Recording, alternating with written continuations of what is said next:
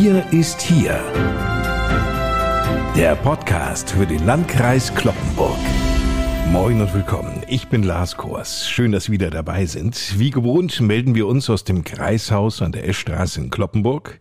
Einmal Hand aufs Herz, liebe Leute. Was wäre der Landkreis Kloppenburg ohne seine Museen? Ohne Konzertevents, Kunstausstellungen oder auch Literaturveranstaltungen? Kaum vorstellbar. Ne? Auf jeden Fall ein ganzes Stück ärmer. Damit wir alle in den Genuss der unterschiedlichsten und auch vielfältigsten kulturellen Angebote gelangen können, liegt dem Landkreis und allen voran auch dem Landrat die Kulturförderung sehr am Herzen. Wie dieses Engagement aussieht, darüber reden wir in dieser Ausgabe. Und unter anderem natürlich auch mit dem Chef selbst, der auch wieder mit von der Partie ist, Landrat Johann Wimberg. Moin, Herr Wimberg. Hallo, moin, Herr Kors. Herr Wimberg, der Kreistag hat einst eine Kulturförderrichtlinie beschlossen. Was ist das genau, diese Kulturförderrichtlinie? Ja, die Kulturförderrichtlinie sollte so ein bisschen Struktur reinbringen in die Kulturförderung des Landkreises damit auch so ein bisschen einen ablesbaren Faden erkennen lassen, was fördert der Landkreis im kulturellen Bereich über die eigentlichen Förderungen, die wir sonst noch haben im Bereich der Museen und der Musik. Und gefördert werden über diese Richtlinie bedeutsame beziehungsweise herausragende Projekte oder Veranstaltungen mit kreisweiter beziehungsweise regionaler oder überregionaler oder sogar auch internationaler Bedeutung. Folgende Bereiche werden da unter anderem gefördert oder sind förderfähig. Das sind Konzertveranstaltungen und Oratorien, Musik, Tanz und Sprechtheaterveranstaltungen, Kabarett, Ausstellungen, Autorenlesungen und antragsberechtigt sind hier bei uns im Landkreis Kloppenburg die ansässigen und im Vereinsregister eingetragenen Vereine, hier ansässige kulturelle Verbände und Institutionen sowie natürliche Personen, die auch Anträge stellen können, die kulturell-künstlerische Projekte innerhalb unseres Kreisgebietes dann realisieren wollen. Da muss ich gleich mal einhaken, Herr Wimberg. Was ist denn wirklich förderwürdig wenn jetzt Sie sagen, da können auch Einzelpersonen, Vereine Anträge stellen, wenn ich jetzt ein Schützenfest habe, ne? Mhm. Und ich möchte gerne die fidelen Neufahner Burm speziell für dieses Schützenfest engagieren und sage, das hat ja auch einen kulturellen Background, komme extra aus Bayern, ist ja auch ein bisschen Kultur. Könnten Sie sowas fördern oder sagen Sie, nee, Freunde, also da sind wir jetzt mal ganz weit außen vor? Ja, wir müssen immer schauen, ist das jetzt eine Veranstaltung, die kulturell nur eine örtliche Ausstrahlung hat oder etwas, das eine große Reichweite erzielt, also auch Menschen anspricht, die über die Grenzen des Landkreises Kloppenburg hinaus davon angesprochen werden können. Und dann äh, ist es eben dieser Ansatz einer regionalen, überregionalen oder sogar internationalen Bedeutung. Und da äh, trennt sich dann auch die Spreu vom Weizen, also Dinge, von denen man auch weiß, es sind jährlich wiederkehrende Traditionsveranstaltungen, die äh, immer wieder da sind. Und da bestelle ich mal statt der heimischen eine Band aus Bayern. Das würde vielleicht dann wohl eher nicht reichen, um als Antrag dann hier durchzugehen. Es muss dann schon ein bisschen mehr Überregionalität oder mehr Ausstrahlung haben, auch als besondere Veranstaltung. Aber dann lassen Sie uns doch ein wenig daran teilhaben. An welchen Musikveranstaltungen beteiligt sich regelmäßig der Landkreis Kloppenburg? Ja, das sind zum Beispiel die Euromusiktage in Bösel, die wir intensiv fördern. Das ist aber auch eine, quasi, wenn man so will, eine grundsätzliche Beschlussfassung des Landkreises. Die Euromusiktage in Bösel, das darf ich sagen, sind auch wirklich eine internationale Musikveranstaltung mit Musikgruppen aus verschiedenen Ländern Europas, jährlich wiederkehrend, aber da gibt es einen Sonderbeschluss. Wir fördern grundsätzlich die Sängerbünde hier bei uns im Landkreis Kloppenburg. Das sind Concordia und Heimattreu, die auch Geld vom Landkreis bekommen. Das Jugendsymphonieorchester Oldenburger Münsterland soll in diesem Zusammenhang auf jeden Fall angesprochen werden. Das fördern wir beispielsweise mit 22.000 Euro. Das ist ab dem Jahr 2023 nochmal angehoben worden. Jazz Selection ist eine Formation, die wir fördern mit 12.000 Euro. Und dann sind wir ja seit einiger Zeit auch Partner des Musikfestes Bremen. Das heißt, wir nutzen hier eine Kooperation mit dem Musikfest, das eine nationale Ausstrahlung, vielleicht sogar internationale Ausstrahlung hat und bekommen damit drei Konzerte im Jahr hier in den Landkreis mit Interpreten, an die wir möglicherweise sonst nicht rankommen würden. Und das ist eine Win-Win-Situation für beide Seiten. Einmal für das Musikfest, aber eben auch für uns, Wir beteiligen uns daran und bekommen dadurch drei Konzerte. Unser Kreismusikverband bekommt Geld von, vom Landkreis, die Kontaktstelle Musik, unsere Kreismusikschule natürlich in sehr, sehr hohem Maße. Das sind allein fast 950.000 Euro. Also gesamt geben wir für den Bereich Musik über eine Million Euro im Jahr aus. Gerade wenn es um die Verteilung von Fördergeldern geht, sind ja alle gesellschaftlichen Gruppen sehr darauf bedacht, dass es auch gerecht zugeht. Also wenn der Landkreis die Kultur fördert, dann aber auch im gleichen Rahmen den Sport.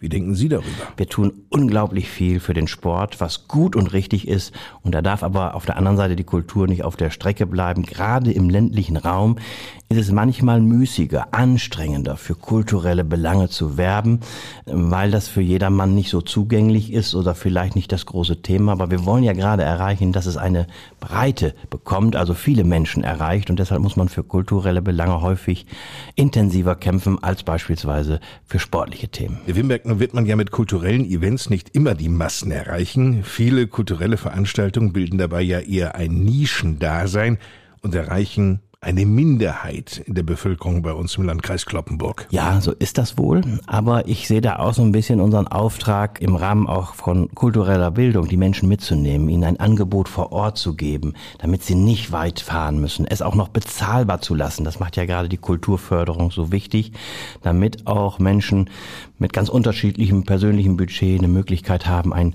wirklich sehr gutes, ein großartiges Konzert beispielsweise in ihrer Nähe zu besuchen. Und ich glaube, da darf der ländliche Raum nicht abgehängt sein, sondern da müssen wir etwas dafür tun, dass man eben auch in der Fläche solche Angebote schafft.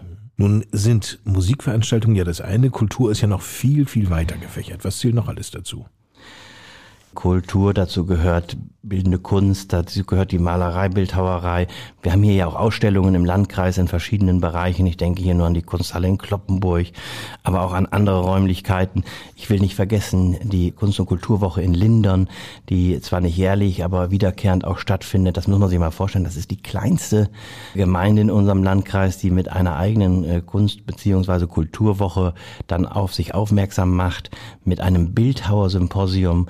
Das ist schon bemerkenswert und finde ich äh, schon äh, auch wirklich sehr, sehr erwähnenswert, weil das auch zum Beispiel zeigt, dass man auch in kleinen Strukturen etwas sehr Großartiges auf die Beine stellen kann. Und wenn das dann nicht jedes Jahr gelingt, dann vielleicht alle drei oder vier Jahre, dann ist das auch wunderbar. Aber dann so aufgestellt und organisiert, wie es die Linderner machen, dass man wirklich sagt, ah, ist ja, ist ja bemerkenswert. Und da kommen dann nach Lindern auch Leute von weit, weit her, um sich das anzuschauen. Ich finde das ein wunderbares Beispiel auch für gelungene kulturelle Arbeit im ländlichen Raum. Sie sprachen von einem kulturpolitischen Bildungsauftrag, den Sie auch sehen. Gibt es denn eine Verpflichtung, sage ich mal, Kultur finanziell zu fördern vom Landkreis aus? Eine Verpflichtung in der Form nicht, dass wir nun das machen müssen in einer bestimmten Größenordnung oder Dimension. Nein, das, das ist, eine freiwillige Leistung. Das ist eine freiwillige Leistung, ja. Und wenn, das ist ja das Thema, freiwillige Leistungen stehen immer eher auf der Streichliste als Pflichtaufgaben. Denen kann man sich natürlich nicht entziehen. Aber auch freiwillige Leistungen sind ja politischer Gestaltungsspielraum. Die Pflichtaufgaben eher weniger. Und deshalb glaube ich auch für so politische Gremien wie einen Kreistag der kann dort zeigen, wo er Akzente setzt. In beispielsweise der äh, Kulturförderrichtlinie, die er auf den Weg gebracht hat, weil er damit deutlich macht nach außen, das ist uns wichtig und das sind die Grundlagen für die Kulturförderung des Landkreises, abgesehen von den Einzelbeschlüssen, die wir beispielsweise ja auch fassen, wenn es beispielsweise um die Förderung unserer Museen geht.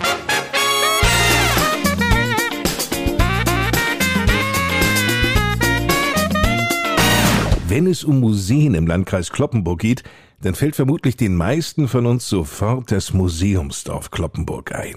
Welche Bedeutung genießt denn eigentlich aus Ihrer Sicht, Herr Wimberg, das Museumsdorf für die Menschen im Landkreis Kloppenburg?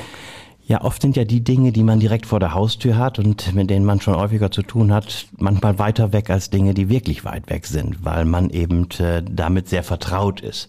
Und dann es zur, ja, sagen wir mal, Alltagsroutine ist vielleicht das falsche Wort, aber zu, zu einem gewohnten Angebot geworden ist. Und deshalb, äh, glaube ich, macht das Museumsdorf sehr gute Arbeit und viel auch, um die örtlichen Beteiligten, das örtliche Publikum immer wieder auch anzusprechen, das überörtliche sowieso, aber auch diejenigen, die hier zu Hause sind, dass die mal immer wieder ins Museumsdorf kommen. Die unterschiedlichsten Veranstaltungen sind ja ein Zeugnis dafür, dass das sehr gut gelingt, dass Besucher sowohl aus der unmittelbaren Nachbarschaft, aber auch von weit her das Museumsdorf besuchen. Und deshalb ist es ja auch das bestbesuchte Museum in Niedersachsen mit äh, einer Größenordnung von 250 bis 300.000 Besuchern, die dort im Jahr tatsächlich das Museumsdorf besuchen. Es gibt kein anderes Museum in Niedersachsen, das bislang solche Besucherzahlen vorweisen kann. Wann waren Sie das erste Mal in Ihrem Leben dort?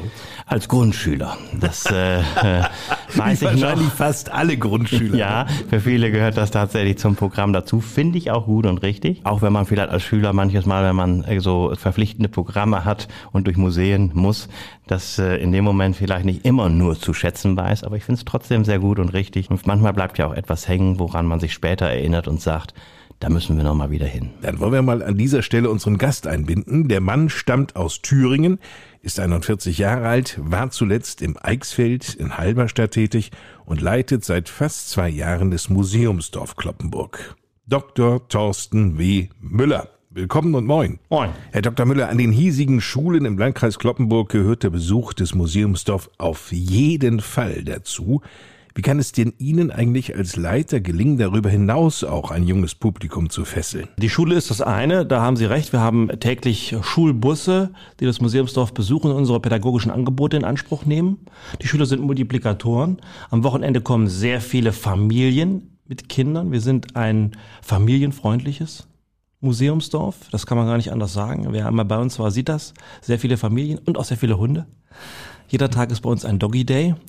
Aber Ihre Frage zielt ja in eine andere Richtung. Wie können wir jüngere Generationen begeistern? Und da sind wir daran, ähm, eine eigene Museums-App zu kreieren mit einer Augmented Reality, so dass man mit Hilfe des Smartphones, das jeder ja in der Tasche hat, und damit eine virtuelle Realität in die Häuser projiziert, um den jüngeren Generationen begreiflich zu machen, was lief hier eigentlich ab?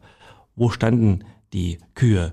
Wo brannte ein Feuer. Das kann man ja alles heute nicht sehen. Man sieht so eine, eine, eine leere Feuerstelle, man sieht leere Stelle und das kann man ja mit dem Smartphone ganz gut animieren. Es ist kein Zauberberg, das gibt es schon in anderen Museen, gibt es aller Orten, aber im Museumsdorf Kloppenburg noch nicht und da sind wir intensiv dran im Moment. Das heißt also, das Virtuelle wird eine steigende Rolle spielen, ja, wie man Dinge auch plastisch darstellen kann, wenn man sie schon nicht haptisch darstellen kann? Genau. Ja. Ja, natürlich. Und das Smartphone das hat, ich wiederhole mich, das hat jeder in der Tasche. Wir müssen keine Headsets besorgen, wir müssen keine riesen Bildschirme und Beamer installieren in die Häuser. Geht sowieso nicht, weil wir dann das, die Authentizität verlieren. Und mit dem Smartphone ist es eine ganz einfache Sache. Und damit versuchen wir dann, die jüngeren Generationen doch etwas fürs Museumsdorf zu begeistern, mithilfe eines Spiels, einer Gamification. Man muss dann gewisse Aufgaben lösen und die App korrespondiert mit den Dingen im Raum. Sie müssen auf der App eine Fahrradklingel zusammenbauen und wenn Sie die Fahrradklingel auf der App zusammengebaut haben, klingelt im Raum eine Fahrradklingel. Was ist Ihnen wichtig als Leiter des Museumsdorfes? Wir müssen versuchen, aus den stummen Häusern Häusern der lebendigen Geschichte zu machen. Das ist es. Und das wollen wir damit erreichen. Und da muss jede Generation sehen, was sie für Möglichkeiten hat. Als der Quadmannshof 1936 eingeweiht wurde, da war der Rundfunk da. Das war das modernste, was es in Deutschland gab. In den 70er Jahren hat mein Vorgänger Professor Ottenjan Tonbänder abspielen lassen.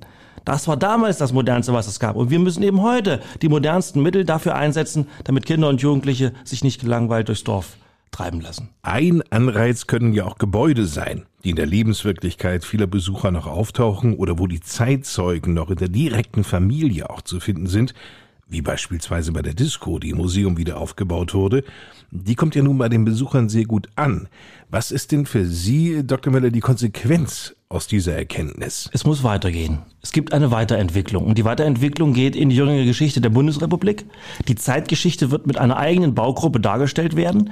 Die Idee ist grandios und die wird weiter verfolgt. Das erste, was gekommen ist, ist die Disco. Vor kurzem haben wir eine Telefonzelle daneben gesetzt. Ein ganz kleines Objekt Mhm. Aber auch etwas, das im Verschwinden begriffen ist. Okay, für die Jüngeren, das war ein fest arretiertes Handy. Ja, genau. Den Jüngeren muss man das erklären, auch wie die Wählscheibe funktioniert. Und sind jetzt immer noch auf der Suche nach passenden Objekten, um dort eine ganze Straße der Zeitgeschichte zu errichten, eine kleine Baugruppe. Also zum Beispiel eine Tankstelle. Wir suchen originale Objekte. Mhm. Also wir bauen nicht nach, Wir machen keine Märchenschlösser wie jetzt Ludwig II. mit Neuschwanstein, irgendwelche Fake News. Wir brauchen originale Gebäude, die wir dann translozieren. Also Sie sagen, Leute, bevor ihr irgendwie etwas abreißt, weil ihr meint, das ist nicht mehr zeitgemäß und es stammt vielleicht aus den 70ern oder 60ern, wendet euch doch mal an mich. Ja, so ist es. Also ein Einfamilienhaus oder ein Fertigteilhaus, auch solche Bungalows. Das sind so Dinge, die wir suchen, um zu zeigen, wie ist im Nordwesten nach 1945 gebaut worden. Mhm. Das wollen wir dokumentieren. Wie sieht's so aus mit den ersten Kolonialwarengeschäften oder sag ich mal Supermärkten in Anführungsstrichen, die sehr klein waren? Das ist genau das, was wir suchen. Auch das Interieur. Wir haben schon einen Friseursalon, mhm. das Interieur eines Friseursalons. Jetzt brauchen wir noch ein Gebäude, wo wir den installieren. Wir haben eine Apotheke. Also im Grunde genommen tauchen ganz viele Menschen dann ein in eine Welt, die sie aus ihrer Kindheit noch kennen. Das ist das Besondere, denn im alten Museumsdorf gibt es nur noch wenige, die erklären können, wie die einzelnen Objekte zusammenpassen, was damit gemacht wurde. Mhm. Aber in der Disco, da kann jeder den Enkeln und den Kindern erklären, wie es funktioniert. In der Telefonzelle sind die Experten die Eltern. Ja, mit Sicherheit. Aber wie finanziert sich das Museumsdorf? Frage an den Landrat, an Johann Wimberg. Ja, das Museumsdorf Kloppenburg hat eine besondere Konstruktion. Also so eine Form eines Museums mit dieser Trägerschaft, das gibt's eigentlich auch nur einmal. Zumindest in Niedersachsen. Darüber hinaus kann ich es nicht beurteilen. Aber es ist eine öffentlich-rechtliche Stiftung des Landes Niedersachsen mit kommunaler Unterstützung oder Beteiligung, wenn man so will. Also 80 Prozent innerhalb dieser Stiftung trägt das Land und wir fördern das mit 20 Prozent. Wir, das heißt der Landkreis Kloppenburg, die Stadt Kloppenburg und der Landkreis Fechter. Wobei man sagen muss, äh, das ist deshalb auch besonders, weil sonst wäre es ein Landesmuseum. Und bei Landesmuseum trägt das Land 100 Prozent, also alles. Kann man denn eigentlich sagen, Herr Dr. Müller, das ist ja praktisch, wenn man so viele Töpfe hat, aus denen Geldern kommen, dann müssen Sie sich ja um den Umsatz eigentlich gar keine Gedanken machen. Die Finanzierung ist eine verlässliche. Der Landrat hat es gesagt, es ist eine Stiftung. Wir müssen uns keine Gedanken machen, dass morgen der Geldhahn zugedreht wird. Das ist schon mal was Positives. Es gibt auch niemanden, der das Museumsdorf schließen will. Andere Museen in Deutschland sind äh, von Schließung bedroht. Was nicht heißt, dass noch on top Gelder gebraucht werden für die verschiedensten Dinge, die im Museumsdorf so anstehen. Wenn wir über die Erweiterung sprechen, das haben wir gerade, dann äh, kommt eine neue Fläche hinzu. Wir brauchen auch mehr Personal, wir brauchen ein Reinigungskräfte, wir brauchen einen Gärtner mehr, wenn die Fläche wächst. Haben Sie denn noch Platz? Ja, neben der Disco. Wie viel Platz ist denn da noch? Genügend, um noch äh, so einige Objekte, einige Häuser dahin zu holen. Dann wird der Parkplatz etwas verschoben auf die andere Seite, wo die früher die Busse geparkt haben. Die kommen dann auf äh, die Seite, wo jetzt die Caravans stehen und dann kommen die äh, Wohnmobile etwas äh, verschoben hinter die Verwaltung. Da haben wir schon drüber gesprochen, dass der Parkplatz auch noch zielgerichtet genutzt werden kann. Daran werden also keine Erweiterungspläne scheitern. Mein Eindruck, Johann Wimberg, ist ja der, dass es insbesondere für viele Familien aus dem Landkreis Kloppenburg vorrangig drei Freizeitziele gibt, nicht? insbesondere wenn Gäste von außerhalb dabei sind nämlich das Museumsdorf, die Thülsfelder Talsperre und der Tierpark Thüle. Ja, aber es gibt noch einiges mehr und zwar deshalb macht das macht doch die Vielfalt aus, auch was die Museen angeht. Ich will nur das Moor- und Feenmuseum in Elisabeth Feen ansprechen, fördern wir übrigens auch sehr stark. Das Postgeschichtliche Museum in Friseute, auch in seiner Art einzigartig, ebenso wie die historische kinotechnische Sammlung in äh, Löningen, das Kinomuseum oder wie ich jüngst auch zu den Initiatoren und Betreibern sagte, das ist eigentlich das deutsche kinotechnische Museum, denn eine Sammlung dieser Art gibt es kein zweites Mal. Die Sägereimuseum in Gelenberg will ich nicht vergessen. Also insgesamt auch einige andere zusätzliche Adressen, die es wirklich lohnend machen, hier zu uns in den Landkreis und ins Oldenburger Münsterland zu kommen.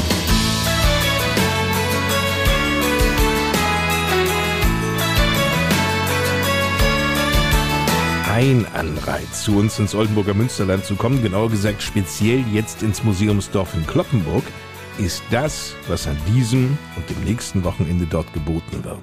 Als Museumsleiter hat Thorsten W. Müller natürlich den Überblick. An zwei Wochenenden, am ersten und zweiten Adventswochenende, wird unser gesamtes Gelände verwandelt in ein, einen großen vorweihnachtlichen Adventskalender. Wir verzichten nämlich darauf, Buden aufzustellen, wie Sie das sonst von jedem x-beliebigen Weihnachtsmarkt kennen. Bei uns ist das Adventskalenderprinzip das Entscheidende. Sie machen Türen auf, die Türen der Häuser, der Gebäude und können dort vorweihnachtliches Flair erleben. Das ist das eine. Das zweite ist, wir werden das Gelände illuminieren. In ein ganz besonderes Licht werden Bäume und die Gebäude getaucht und Sie können an zwei Adventswochenenden bei uns Kunsthandwerk erleben. Sie können äh, essen, trinken, die ganze Atmosphäre des Museumsdorfes in der Zeit des Advent sehen bei uns. Besonders hat mir gut gefallen, muss ich sagen, dass das Ganze nicht Weihnachtsmarkt heißt. Weihnachten ist ja erst am 25. dann beginnt die Weihnachtszeit, ist ja die Adventszeit. Und da äh, hatte, haben meine Vorgänger die kluge Idee gehabt, einen Boten des Advents in den Mittelpunkt zu rücken, nämlich Nikolaus. Am 6. Dezember steht er im Kalender und er wird am 9., etwas später also, zu uns ins Museumsdorf kommen. Ein wirklicher, echter Nikolaus. Siehste, das ist doch mal was, weil viele Kids heutzutage mit einem Nikolausmarkt und mit dem Boten des Advents den Coca-Cola-Truck eigentlich verbinden. Ja. Und sie sagen, da kommt noch mal der richtige Nikolaus. Ja, der kommt. Und zwar nicht der amerikanische Father Christmas und auch nicht äh, Väterchen Frost aus Russland, sondern bei uns kommt der echte, der wirkliche Nikolaus. Zusammen mit der Roten Schule gibt es einen Nikolausumzug, der endet im Museumsdorf und dort werden die Engelchen und der Bischof Nikolaus dann an die Kinder, die mitgegangen sind, kleine Geschenke verteilen. Wenn wir jetzt einmal von dem Nikolaus absehen, Dr. Müller, was erwartet denn die Besucher am ersten und zweiten Adventswochenende im Museumsdorf? 130 Aussteller, es gibt eine Firma, die wird in der Burg Städte stehen, die fertigt Handtaschen aus recycelten Schallplatten. Es gibt Betonkerzen, Königsberger Marzipan, eine eigene Früchtemanufaktur, von Hand beschriftete Weihnachtskugeln in der Münchhausen-Scheune. Das ist ganz toll. Da können Sie sehen, wie Christbaumkugeln bemalt werden mit unterschiedlichen Motiven. Der Freundeskreis des Museumsdorfes, den darf ich nicht vergessen, aber dieser Gelegenheit zu erwähnen, wird Glühwein ausschenken und Bratwürste verkaufen zugunsten des Museumsdorfes. Und äh, die Vinzenzschule, mit der wir gut kooperieren, wird also selbst hergestellte Bastelarbeiten, Weihnachtsschmuck, Kerzen, Fotokalender und so weiter verkaufen und vieles andere mehr.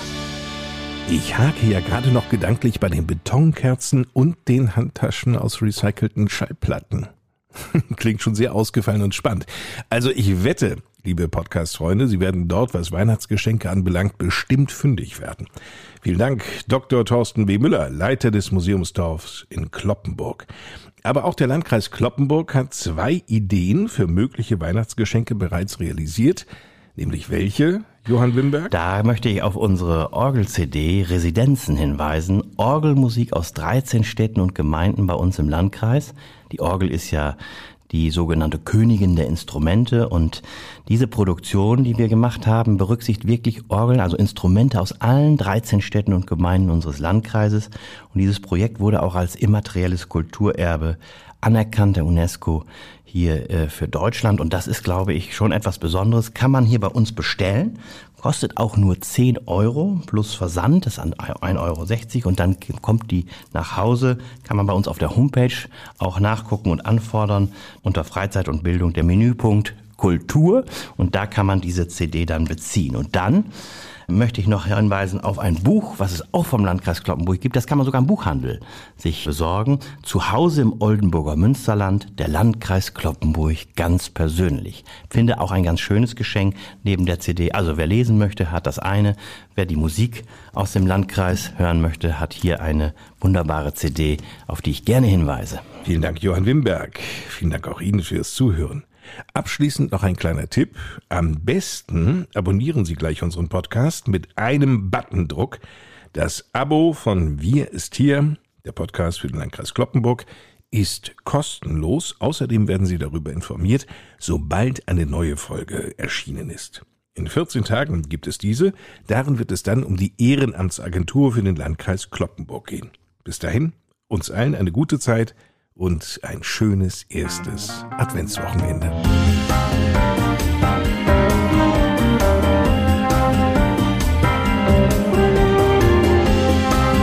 Das war Wir ist hier, der Podcast für den Landkreis Kloppenburg mit Landrat Johann Wimberg und Lars Kors.